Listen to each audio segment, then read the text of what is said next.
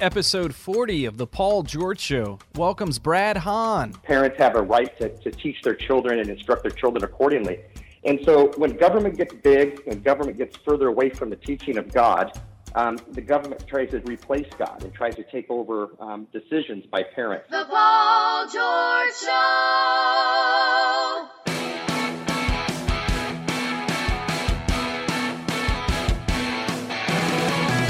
Welcome to The Paul George Show.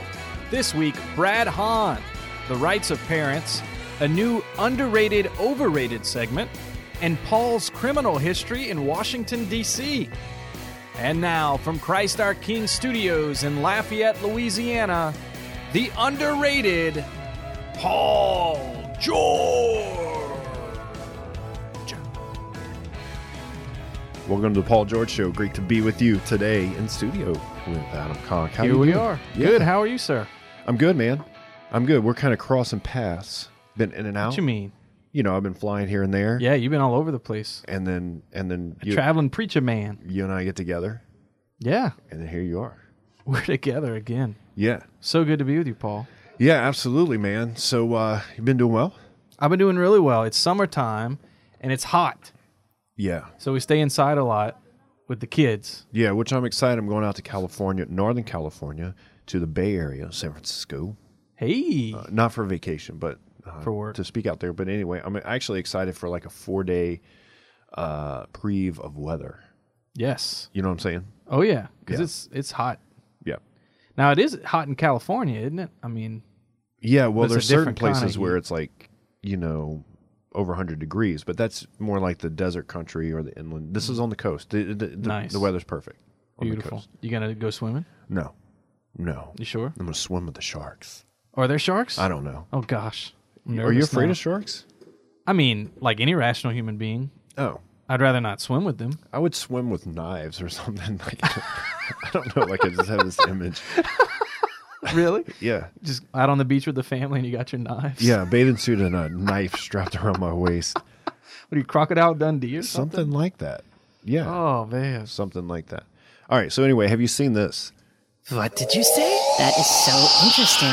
Hey, for real though? Yeah. So for real. Now this has nothing to do with anything, but it has something to do with something that I enjoy. So I'm watching this sports video, mm-hmm. and there's you know well-known baseball player Carlos Carlos Beltran, who's been playing for years. But anyway, um, they did a a mock funeral for his glove. Why? So all the players got together and they got an outfield. This wasn't during a game, obviously, and they buried his glove. It, I know you're looking at me like, Why? what? Is he Okay, retiring or something? Well, so he's retiring his glove because he's now a DH. He's gotten older, so he, he just hits.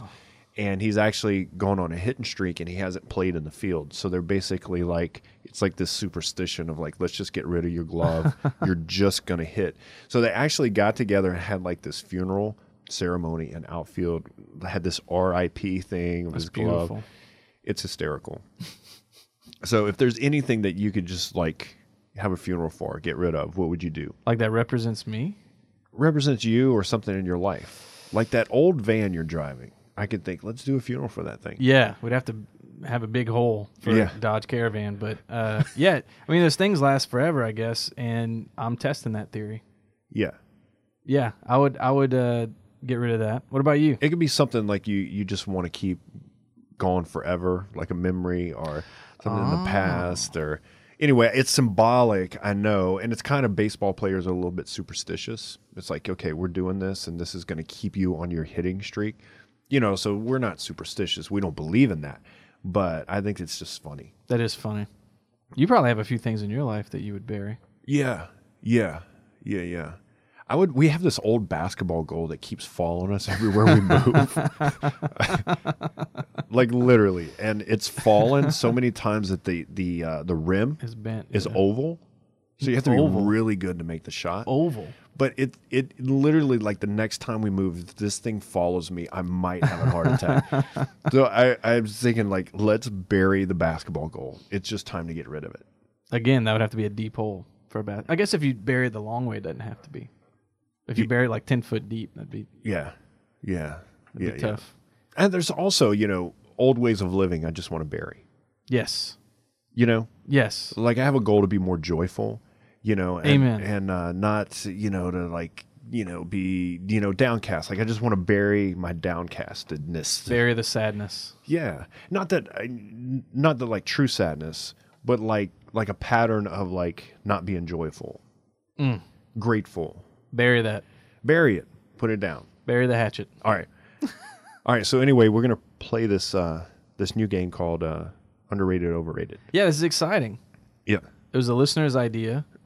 And we're re- we're happy to do it. Yep. But I'm gonna give you a list of five things that some people love and some people don't, And I don't know what they are. and you get to no, you don't know what they are. Okay. And you get to take a position on whether it should be loved, as in it's underrated, okay. or it shouldn't. Okay. It's overrated. All right. And then you can explain why in your depth of wisdom. Yep. Sound good? Sounds great.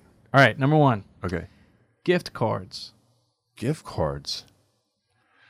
My opinion, Yeah, I think that's why we're here. I think they're 100% totally underrated. You love them, huh? I love a gift card, particularly like to a restaurant. So it's like this is free money for me to go out to eat and take my wife or my family. I think they're totally underrated, and I think people would say they're overrated because it's like, oh, it doesn't have much meaning, you know. But it's like, well, what do you do? Then go out and buy something that somebody doesn't want because you're trying to have more meaning for it, like a nice sweater or some socks or you know some flowers. When it's like the gift card is like it's like cash, but it's not cash, but it is It's not cash. as impersonal as cash. Right. It's slightly personal. But I think cash is underrated too. You love cash, huh? Cash money, like right in the hand. So I think cash is underrated. All right. Well, thanks. Number two, cologne. Oh, overrated.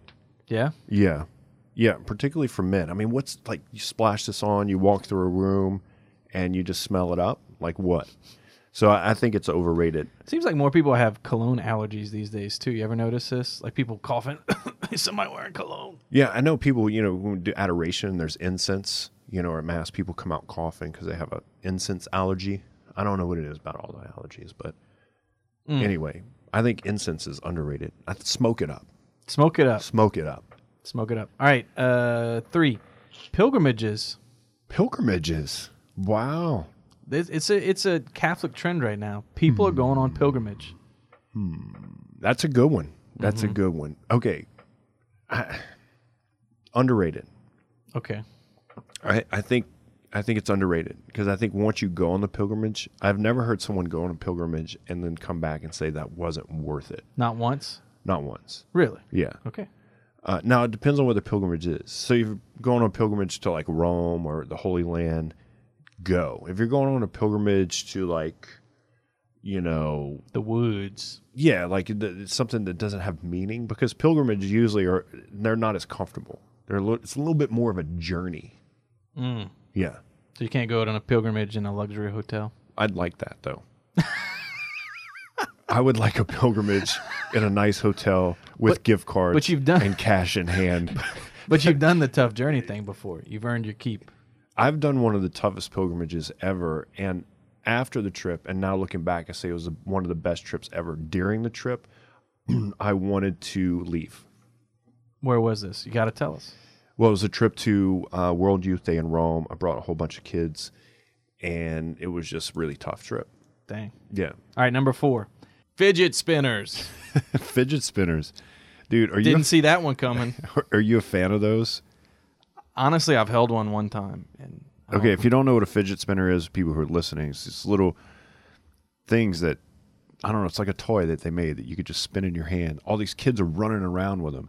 yeah, They're one hundred percent. They use it completely and totally overrated.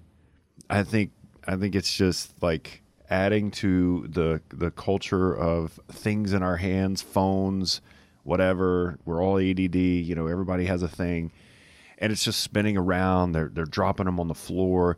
Here's the thing: when I was a kid, all right, we didn't have fidget spinners, and I'm no sticks. lie. I'm not even joking. We people brought to school throwing stars. yeah, You know what that is? Oh, yeah. like ninja throwing stars. yeah. My kids make them out of paper. Okay, but these were metal. Wait, these were real. throwing stars? Yes. Okay, that now you're into the dangerous. yeah, that's what I'm saying. Like that was the original fidget. Did spinner. you go to school at a prison? No, Okay. no. Back then, they didn't check your backpacks. Nobody was doing anything. It was just like, yeah, I brought a throwing star. Let's throw this into a tree or whatever. Wow. Yeah, yeah. So now we have these safe little fidget spinners. Overrated. All right, and number five, health food. Ooh, oh, you're throwing me in the middle. Oh yeah, Yeah. This is a controversial segment. Yeah. Well, it depends on health food, like organic or tofu. I, I don't really know. I'm going to flip the script on you. Eating healthy is underrated. Okay. Health food is overrated. And I think that they're packaging health foods that are, I'm not going to say all the time, so I don't know everything, but I think they're packaging health foods with certain labels that aren't necessarily super great for you, but they're labeled as, you know, organic or whatever. And, you know, you could get the regular broccoli and it's just as good, just as healthy. I'm excited about the show. I want to remind people they can, you know, if they don't listen to the show live or on air, they can get it on the podcast. You can follow, follow us on Twitter at Paul George II, not the basketball player Paul George, not not him, you can follow him, but it's different. right, right. But I'm I'm the OPG. You know what that means? The, The original, Paul Gangster. yeah, George. George. Yeah, yeah, that's me. So anyway, uh, great show. This is definitely an underrated show. Very underrated. very underrated. So, Paul George Show. We'll be right back.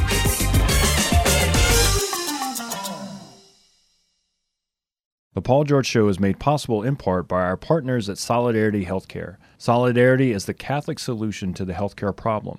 Are you paying too much for your healthcare cost? Solidarity HealthShare is a healthcare sharing ministry which provides an ethical way to fund healthcare costs while protecting and practicing our Catholic beliefs. Best yet, Solidarity HealthShare's members are exempt from the fines and penalties in the Affordable Care Act. Visit solidarityhealthshare.org. That's solidarityhealthshare.org.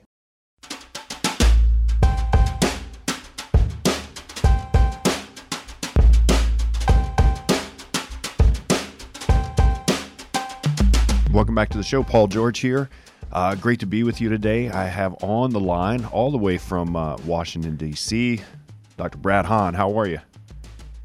Doing great, Paul. Thank. you. How are you doing? I'm doing good, man. So you're Phoenix, Arizona, but you're in Washington, D.C. Yeah, yeah. We have to, uh, you know, as faithful Catholics, we have to try to keep fighting for for uh, conscience protection, and that's what we're we're here in D.C. doing today. And yesterday we had a bunch of meetings, and uh, it's all surrounding the uh, the repeal and replace the Affordable Care Act. So we're trying to get um, Solidarity HealthShare's position in there on uh, on protecting our conscience, but also give us the right to uh, to continue continue sharing our, one another's medical expenses. So we're here for the good fight. I hope. Well, that's great. You guys are lobbying out there, building relationships. I'm talking to Brad Hahn, solidarityhealthshare.org.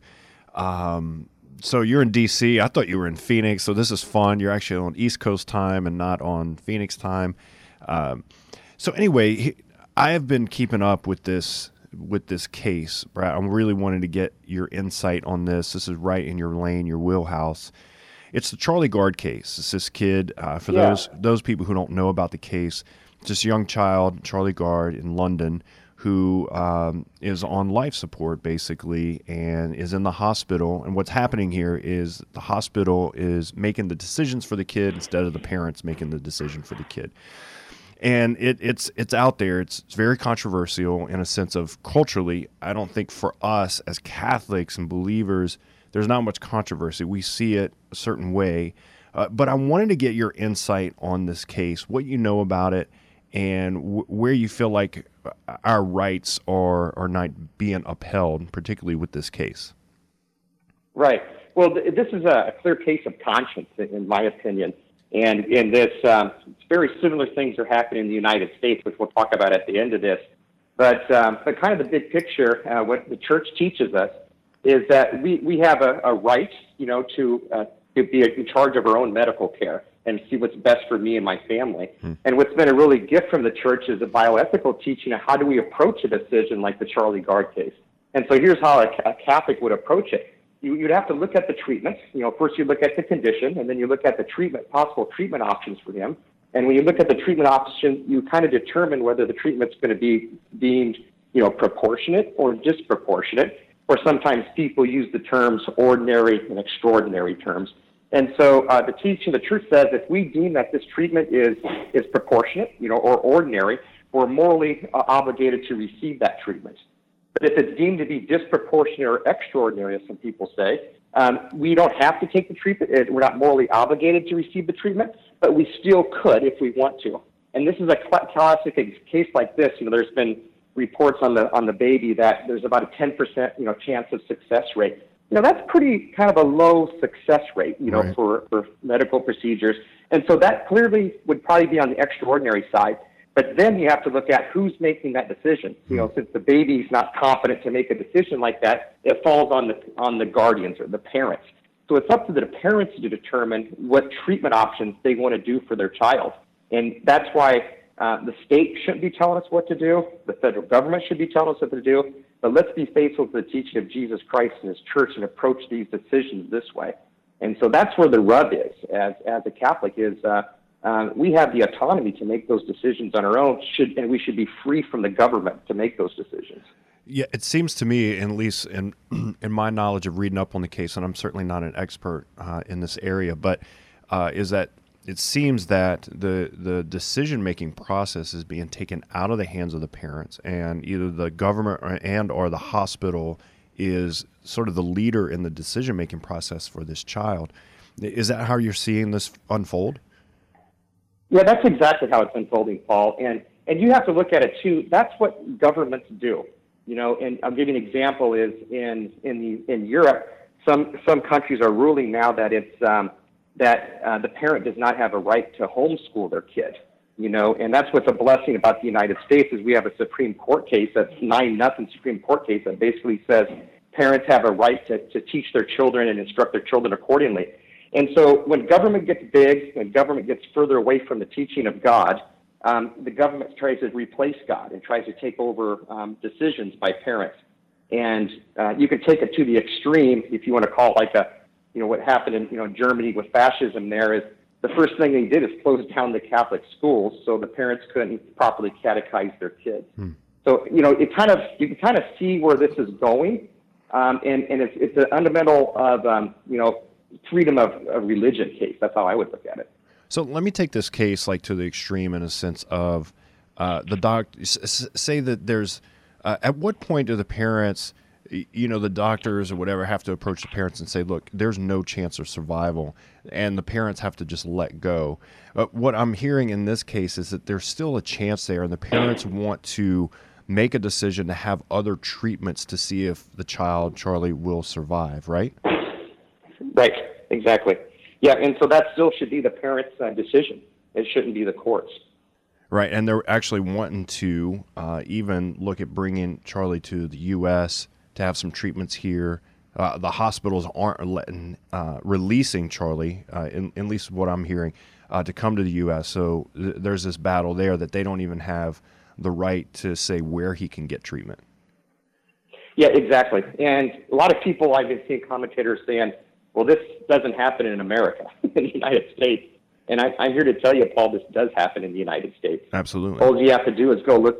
All you have to do is go look at the state of Texas, and they have a uh, what they call a 10-day futile care statute, where if the doctor or the hospital determines that the care, the treatment the patient is receiving is futile or futile, um, they can the, the hospital can deny care, and so then basically say, family, you got 10 days to figure out what you want to do with your with your kid, your loved one. Um, and otherwise, at 10 days, we're removing all treatment, which treat medical treatment in, in a lot of cases in Texas includes artificially administered food or fluids. So they're euthanizing these, these people under that 10 day futile care statute. So we're getting very close to the, you know, the, that baby Charlie issues in the United States. We live them every day. Yeah, no, absolutely, and, and I know that's what you guys are fighting for out there. I'm talking to Brad Hahn, Solidarity, HealthShare, uh, and we're talking about these issues that you know they're close to me, and I think they're close to a lot of people who are Christian and Catholic. A lot of us don't fully know how to engage in in these discussions, but we're passionate about it, you know. And I read up about it, and certainly not in my wheelhouse like it is for you. So thanks for coming on talking about. You know, it's interesting to me, and I heard someone, uh, I read someone, you know, tweeting about the Charlie Gard case. Said this. It says basically, you know, and I'm summarizing, is that, you know, uh, the before uh, the child is born, the parent has all the right over the child to kill it uh, or keep it, right? Yeah. Uh, and the, but Exactly. af- after the child's born, uh, the parent doesn't have all the rights uh, anymore.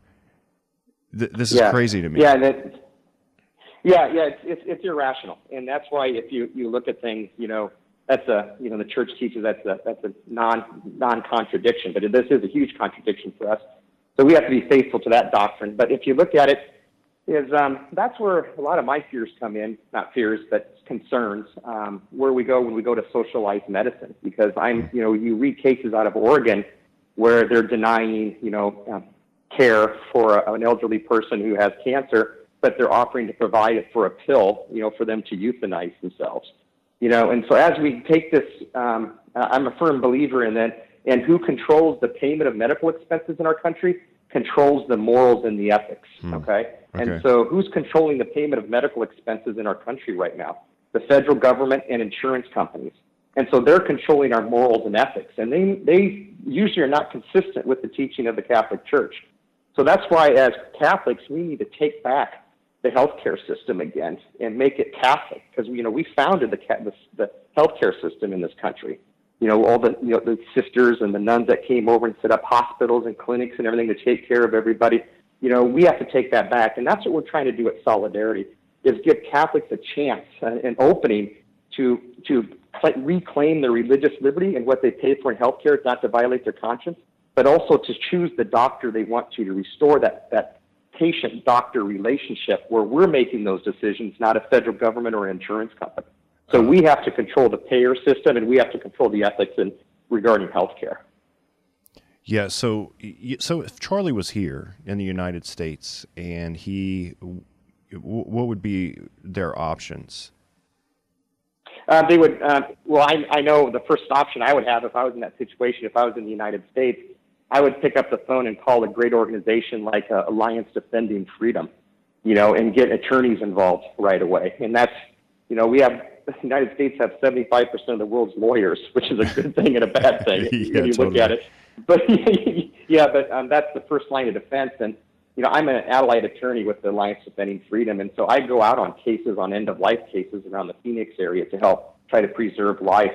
And that's what we need to do here if, if maybe Charlie was here or anybody else who's trying to fight for the constitutional right to exercise their religious liberty, to exercise and follow being faithful to their conscience. You know, and that's unfortunately, um, you know, we may not see oppression in this country for a while, you know, with violence and against the citizenships, but um, I think the laws you're going to start to see becoming more and more oppressive as we become more of a, a culture of death and not a culture of life uh, re- regarding our government. Yeah, no, that's fascinating. Talking to Brad Hahn, Solidarity Yeah. Health Share. Uh, we're going to come back. I got some more questions about this issue and a few other things. We'll be right back. It's Paul George Yeah. Show.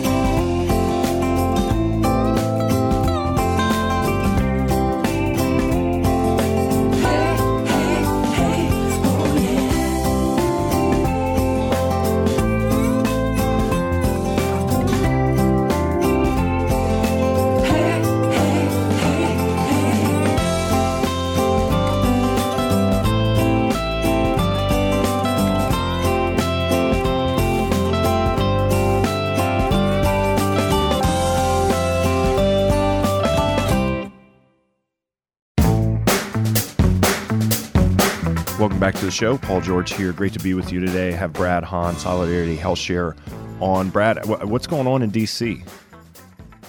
Oh, uh, DC, it's um, it's absolute chaos here when it, it, when if we're talking about the repeal and replace of the Affordable Care Act. So Right. um, it's it's fascinating to me. You know, the Republicans are fighting to try to repeal this, and even the latest bill that was released yesterday on a total repeal isn't a repeal. So they basically says let's keep the law of the land. You know, the individual mandate, which forces all individuals to carry health insurance let's keep the employer mandate, where the employer mandate, you know, uh, makes the employers over 50 employees to pay for insurance. Let's keep that the law of the land. but let's just reduce the fine down to zero. and so that's what that's what repeal is looking like in Washington D.C. You know, in my world, it's like that's not repeal. That's just reducing the fine to zero. We're still violating the law if we don't follow it. And then who's going to say that the next Congress can't come in and just increase the fine again through a tax bill? You know.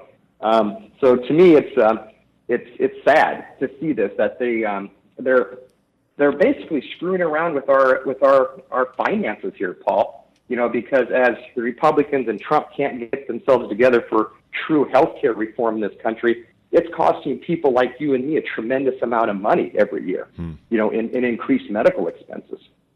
So yeah. here, here's a here's a question that I have for you. Uh, I have a couple of questions right. that, that I want to get into here. Uh, f- first of all, just going back to the Charlie Gard case. Okay, so so for yeah. for me, uh, if I was, you know, thinking about someone in my family and I and I was the decision maker uh, in in a situation like this, what steps should I make to make sure that I have the rights to make the decision I need to make for this person who's ill or dying or, or might survive? Yeah, well, in the United States, it's it's pretty clear that if the if the person's under 18, you know, the parents have the the, the rights to uh, to exercise to make those medical decisions on behalf of the uh, behalf of the child. But once you become 18, and so and classic example I see a lot in my estate planning law practice is, um, you know, mom and dad go to the hospital, you know, and how do we protect their rights in the hospital to make sure they get uh, reasonable treatment, you know, and to make sure they're not euthanized and or or such. And that's when it's critical to get some legal documents in place, like a healthcare power of attorney or a healthcare proxy. So if you cannot make those medical decisions, you have somebody in line, you know, to make those decisions. Okay. And so that's the first step. Okay. Yeah. All right. And and yeah. and, and then also, I, you know, is not assuming that the information that the doctor is giving you, the hospital is giving you, is all the information. In a sense of, do you have the right to ask for other alternatives for you know better medicine or better surgeries or you know things like that besides what they're offering yeah. you yeah exactly and so that's kind of the, the, the, first step is the legal side okay. the second step is who's who's going to be making those decisions for you who you're appointing to the as the agent and i say that that person must be a bulldog they need to come in and do exactly what they do they need to get in the doctor's business and say try to find everything you can uh, about about what's going on and I'll give you a classic example of this is um, my wife Julie went in with an appendix attack, and and I and I walked in the hospital, and the, the surgeon said, uh, "All right, Brad and Julie, what do you want to do here? The MRI is inconclusive. I don't know if it's an appendix problem or not. Should we do surgery? Yes or no?" And I'm like going, "How do we make this decision, doc?" Right. Well, you just tell me yes or no. I said, "No. How do I make this decision?" Well, I can't tell you how to make this decision. I said, "I need more information." to make a, a well-informed decision here. And I basically dismissed the surgeon, and I called a priest friend of mine who's a doctor, and I said, Father, how do I make this decision? He said, It's very easy, my son. Go, are you with Julie right now? Go poke her in the appendix, and if she screams, it's infected, remove it. so I went over to Julie, poked her in the appendix. She was about ready to slap me because of the, pain. And then I looked to the surgeon. I said, remove it. and then the surgeon said it was the best, best decision we could make. But that's a classic example, the absence of information to make a well informed decision. Hmm. And so we may have to bring in outside sources, you know, to ask those questions. And that's what we're attempting to do at Solidarity Health Share for okay. our membership. Okay. Is if you if you get into a situation like this, give us a call. We'll assign an advocate to you to help you navigate and start making answering and asking some of those difficult questions to get some answers to them. Gotcha. All right. So here's the next question. Yeah. So we so we have to, yeah. Yeah, so we have, we have to empower we have to empower the patients that's to make good decisions. Okay, so I'm gonna I'm gonna flip the script a little bit. Uh, you know, we're on the same topic, but here's a question I, I get so often from from friends and from people, uh, lots of Catholics who believe uh, and think uh, just from their own information that that governmental uh, health care and free health care should be available to any and everyone um, right. You know, because it's it's our right to have it, and that you know everyone should have it, and you know we deserve it, and you know whatever. And you know I, I don't always know what to say in, in this situation because I, I I want everyone to be to have health care too. You know I think we all desire that. So right. what what What does the church say about that? Like, what does the church say about us having health care? Yeah, well, the uh, some of the the bishops' conference here in the United States have put out some good uh, press releases and some good articles, and basically declaring um, it's a right for people to have health care in this country. Right. You know, and I think that's a little different than the right to have health insurance. You Okay, Know? And okay. so if we could make if we could make that distinction a little bit. Yeah, um, can you and- do that for me? uh, yeah, and so kind of the big picture is is everybody has access to health care in this country. So if you get sick and you go to the emergency room, there's federal laws there that protect you. They cannot deny care based on your inability to pay. That's Okay. number one. So everybody has access to health care here. It may not be the best, um, most economical way to do it, to do emergency room care and such, but it's available to you. So that's the, the issue. And so now with health insurance, what's the best way to approach that? And I like to approach the, the idea of how we pay for medical expenses is if we use the traditional insurance model, in and of itself, um, that can violate the teaching of the church. And I'll give you some examples of that because uh, it's an um, amoral insurance company or not grounded in the ethics of the church. They're making decisions on our behalf that are not faithful to the church. Um, uh, that's that's problematic to me. And so that's one issue. The other issue is is when um, an insurance company or a government is paying for medical uh, the medical care, um, they um, the, the, the consumer has no idea what health care costs in this country. And so putting that third party between them, um, it, it kind of confuses the issue where the where not the doctor and the patient are not no longer making decisions, but the government or the or the insurance company is. And that's a clear violation of the principle of subsidiarity under social teaching. Okay. So the principle of subsidiarity says that um, economical, societal issues um, should be solved at the lowest common level uh, by those that are most infected, affected by the problem. So where is in the healthcare system? Where are we? You know, is um, it's, the decision should be between me and my doctor on the care that we need to go and the, and the procedures we need to go. The federal government or uh, bureaucracy should not be dictating that to us. So, so where does it? It gets. It seems to me where it gets complicated is cost. So, where, so you know, say I'm I'm working with a young adult who's like, I need I need I need health care. You know, my company doesn't provide where I work, and I can't afford the health care. Uh, it seems to me that the conversation, at least on my end, gets bogged up when it comes down to the money piece. Do you find that? And where Yeah. where do people go with that issue? Yeah, and I, you're exactly right. And the reason it gets so expensive is because the, because the government's involved now.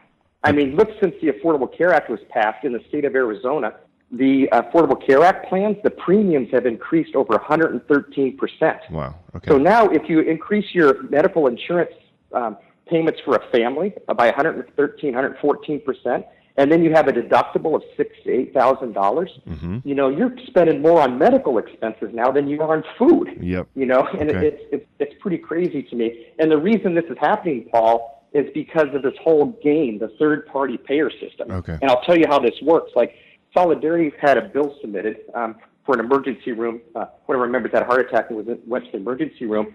The bill submitted to us was seventy four thousand dollars. Gosh. And so we asked for a detailed analysis of that bill. We got it. We went through each item on that bill. Our computer system did, and, and reference-based prices to see what would be a fair and reasonable price. And we thought a fair and reasonable price would be fourteen thousand dollars. So they accepted that that um, they accepted a payment from Solidarity for fourteen thousand dollars. Wow. So that overinflation, that game that's being played right now, that's what's driving up the cost. And another classic example, not in healthcare, but you remember this from the 80s, Paul, when um, the Pentagon was paying for, you know, $3,000 for a hammer. Remember stuff, you hear stories like that, or, Yep. or uh, $8,000 for a toilet seat lid, you know. That's what happens when you have a third party paying for this. Okay. And so the solution, in my opinion, for the church and for faithful Catholics is a medical cost sharing ministry like Solidarity. okay. Well, number one is you never you never have to worry about violating your conscience. Number one, uh, but number two is um, Solidarity will step in on your behalf and help negotiate a, a, a fair and reasonable price between you and your and your doctor, you and your provider. Okay. So when that happens, it's very transparent. The costs are down. So an example of that would be my family was paying twelve hundred dollars a month with a six thousand dollar deductible uh, before I switched to Solidarity Health Share. Now I'm paying um, four hundred forty nine dollars per month and my annual unshared amount is $1,500 a year for my family. So look at the savings that I have for my family. Yes. And if you're a family, it's cheaper. And if you're a single person who can't afford health insurance, it makes it affordable uh, to do something like solidarity. That, that's awesome, dude. We covered so much today. This is this is like I'm gonna have to go back and listen to this show and this podcast just to learn. I can't thank you. I know you're busy in DC uh, lobbying, but I can't thank you enough, Brad, for uh, for just coming on and uh, and and helping us out here, man. Oh no, you're welcome. It's a, it's a privilege to be on your show, Paul. All right, man. Well, have a good one, uh, and I'll t- hopefully next time I'll talk to you, you'll be back home in Phoenix, Arizona. Okay, sir. Have a blessed day. All right, you too, man. God bless. The Paul George Show is made possible in part by our partners at Solidarity Healthcare. Solidarity is the Catholic solution to the healthcare problem. Are you paying too much for your healthcare cost? Solidarity HealthShare is a healthcare sharing ministry which provides an ethical way to fund healthcare costs while protecting and practicing our Catholic beliefs. Best yet, Solidarity HealthShare's members are exempt from the fines and penalties in the Affordable Care Act. Visit solidarityhealthshare.org. That's solidarityhealthshare.org. Welcome back to the show. Paul George here, sipping oh, sipping a little Courvoisier. What? No, not not really. That's, No. a, that's a joke. Iced tea. I would be offended if you would do that in front of me and not tell me. Do you know what Courvoisier is? I just like the word Courvoisier. Yeah, yeah, I know what it is. It's very expensive. Is it? I've never Liquor. had any. Me neither. I've seen it. I've seen it advertised. I mainly hear it in rap songs. well, it's because they're trying to boast at how they're able to By only drink very Courvoisier. expensive Okay. liquor. so instead, I have iced tea. Yes, That's what I'm drinking. but it's like the Courvoisier of iced tea. no, it's just iced tea from from good old American McDonald's, the Golden Arches. the Golden Arches. Yes, sir. So anyway, good to see you, man. You've been quiet over there. Mm-hmm. Uh, what'd you learn on the show today? I learned that you are very anti fidget spinner, yeah, yeah. and I don't know. I just didn't know that about you. I mean, I mean, it's not like it's they're not going to be allowed in my home type thing. It's not. Right. I'm not like that anim- animated so- about it. I'm just saying, like, so I you- think they're completely and totally overrated. So your teenage daughter comes home and says, "Hey, I got a guy I, w- I want you to meet, and he's really special to me." You're like, "Okay, bring him over." Yeah. And he walks in with a fidget spinner. Right. Do you think less of him because of that? I probably think he, if he has a fidget spinner uh, as a teenager, he probably plays video games, doesn't have a job. Yeah, he's not going to date my daughter. Well, what did you learn today? I learned that if you want to get me opinionated about something, just ask me if it's underrated, overrated. yeah, that was Like I need a little spark. I need easy. a I need a little a little push, you Yeah. know, in that direction. Actually, I learned a ton today, I, and I don't even know if I can like regurgitate how much I learned. But the interview with Brad, Mm-hmm. I thought it was excellent. Not the interview, but like the information, and just you know, it's good for me. Like as he's talking, I'm learning. You know, Heck yeah. about an issue that I know is important, about something that I know the church thinks is important. But a lot of times it's like you read something, and you're like, I don't know what that means. So as he's talking, as he's communicating, I'm learning, right? you're like a sponge. Well, yeah. So anyway, great interview. Thanks, Brad, for for coming on. Yes. So that's what I, I learned. We have rights. Yes, We have rights. and it's right to have rights. we have the right. I have the right to have rights. Yes. Anyway, uh, how about the six pack of questions? Question. Question number one. So he he was in Washington D.C. That's Mm-hmm. cool. Yeah. Have you been to D.C.? All right, that's not the question, but you have.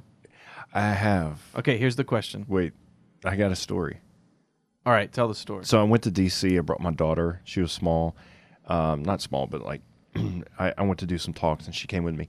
I rented a car, you know, because I was going to different places to give talks and stuff. We were there for about three days, and uh, you know, DC. I was living in a small town in Houma, Louisiana, uh, so DC is a little bit more uh, progressive in a sense of technology. You know where where it was in that day and time, yada yada yada. When when I got home, my wife goes, "So, do you have fun in Washington D.C.?" I was like, "Yeah, we had a good time. You know, we went visit some museums and stuff when I went doing talks." She and she whips out. I had gotten like I don't know four or five of those tickets that you that they take pictures of you. Because I was just driving through like places, not knowing the speed limit or anything like that. It was pretty funny. All right. Well, I you're was like, "What? What happens in DC state? DC? well, apparently not. It gets mailed to your wife. yes, good Wow. thing, man. They should do that in Vegas. Here's the lesson: you will always get caught. They should set up those kind of. It of. wasn't cameras in Vegas, intentional. it was just like you know, there I am driving with my daughter next to me. It's like, Psh. Anyway, Right. I hate those things. All right. Question number one. Okay, sorry. What was your favorite DC monument? favorite one? Yeah. Actually, I think my favorite thing that we visited was the theater where Abraham Lincoln got shot. It's kind of morbid, but okay. It is, but I love the history of it, and I and I, you know, I thought you know Abraham Lincoln is probably one of the most, if not the most, iconic president. yeah. And so, just it wasn't just the theater, but it was learning all about his story. Yeah. So Cool. uh, the other thing was we went to uh, George Washington's house. Um, I forget the name of it. Um, a- anyway, we went. We drove out there. It's beautiful out there, and it is my birthday. On your birthday. Yeah. So I walk up. We go to pay, and the woman's like, "Oh my gosh, this is like hardly ever happens." So I they was let like, you in free. I was like, "What?" She's like, "Well, if it's your birthday." And your name is George. What? You get in free. This never happens. Was she joking? She was not joking. so she goes to give me the ticket, and then she goes, "Oh wait, your last name's George." That should count. That's what I said.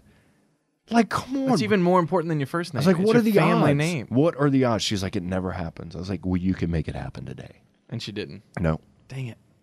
All right, question number two. So we brought up the Charlie Gard case, which is very scary for any parent when your child is fighting for his or her life. Yeah. What's what's the scariest medical moment you had with your kids? Oh man, I don't even like to talk about them. You know, my third daughter was born early in emergency section in the middle of the night. That's scary. Yeah, that was scary because I couldn't talk to my wife; they wouldn't let me in. Uh, so I was in the middle of the hospital room hall by myself. I didn't. I didn't know. So that was scary. Uh, yeah, oldest daughter totaled her car. That was fun. Uh, thank thank God they were okay. Um, but yeah, other than that, we've been fairly fairly lucky. Yeah, it, is- it it's incredible. I see these stories of parents that go through two years of a scary situation, and the most I've had is like thirty minutes. Yeah, no, it's it's, bad. for any parent. It's like panic, no matter what. Like it mm-hmm. could be like a headache, and you just start thinking, "Oh God," you know, like it's Yeah. just. I think every parent can relate to the, to that, and I can't imagine what Charlie's parents are dealing with. And I certainly think that we should all be praying for them and for every parent who's dealing with a situation like that. Question number three. Yeah. Brad gave me one of my new favorite statistics that 75% of the world's lawyers are in the U.S. And I think you know what? beautiful. Look at my shock face. Yeah. It's nothing. Like seriously, It's beautiful. I think the town I grew up in, half the people were lawyers. So, my question for you have you ever thought about being a lawyer? Because you'd make a great one. I I did, but it wasn't till a late in life When it's too crisis. late? It was like a late in life crisis. Like, When you know you what I can lawyer?" do? You know what I can do? I can go be a lawyer. and then it was too late. Probably a little too You late. You would be a good lawyer. I mean, I probably it's probably never too late, but it's probably too late. Probably so. But yeah, I've thought about it. I thought about it. Has it. anybody ever told you you'd be a good one before before this moment? Yeah, I come from a family of lawyers. Oh, I'm Yeah, not surprised. You can't handle the truth. Not surprised. You cannot handle the truth. Question number four. Um, so, with the Charlie Gard th- issue, but also pretty much every life issue today, it's highly politicized and charged, and it's difficult to follow actual facts from actual people Yeah. and get whatever. So, how can people stay informed on all of these issues in a way that they don't get swept away in, in all these like political fights? And like, how do you do it? How do you stay informed on all these things? I, I try to find um, some websites that are reputable, that are you know, you know, obviously are getting the right information. You know, so there are a couple Catholic websites that when it's topical issues like this, they're pretty spot on. At least giving you the information, so they're not making it up or you know trying to slant the issue like some of the media is trying to slant it. They're just giving the information. Cool. That's important. Yeah, so one is just Catholic News, News Agency, CNA. I I know you look at that one. Oh yeah, uh, all the time. uh, a lot. Uh, so, but yeah, Cool. Question number five. So it seems like among young people, there's a trend to support policies that, like Brad was saying, kind of lead to this Charlie Gard issue. Right. Um, how how do we how do we communicate what we just talked about amongst adults with Brad to young people because they start to tune out nuanced things. Like they don't have time for let's examine this issue thoroughly. You know, they read everything face value. How do we how do we teach them the nuances? Well, if it's free, it must be good. I think that's the culture. It's free, it must be good, and if it's free, it's right. You know, and that's just not the case. I think you know what what Brad was saying is that one of the things you need to think about is if it's free, you actually lose your rights. You know, so someone's making the decision for you because it's free. You know, uh, someone told me a lesson a long time ago: nothing's free. Somebody's paying the cost for it. And a lot of times, if someone's paying the cost for it, there's strings attached. And so, if government's paying for our health insurance and our expenses, they're going to have strings attached to it. Uh, they're going to have the rights to say what you can and can't do. And certainly feels good that it's free and everyone has the right. But just like he says, uh, you know, everyone can get health insurance or health care in this country. But like things like he's doing, they're keeping the cost way down, and, and any individual can really afford what they're doing. Awesome. Question number six. Ooh, Last baby, one. I love the way Oh my gosh. every day. I don't even know what to It's do an right '80s now. song. Oh, I know the song, Oh, you do? but I've never heard it sung so beautifully. Okay. So I'm, I'm captivated. I don't know what to do. Question number six.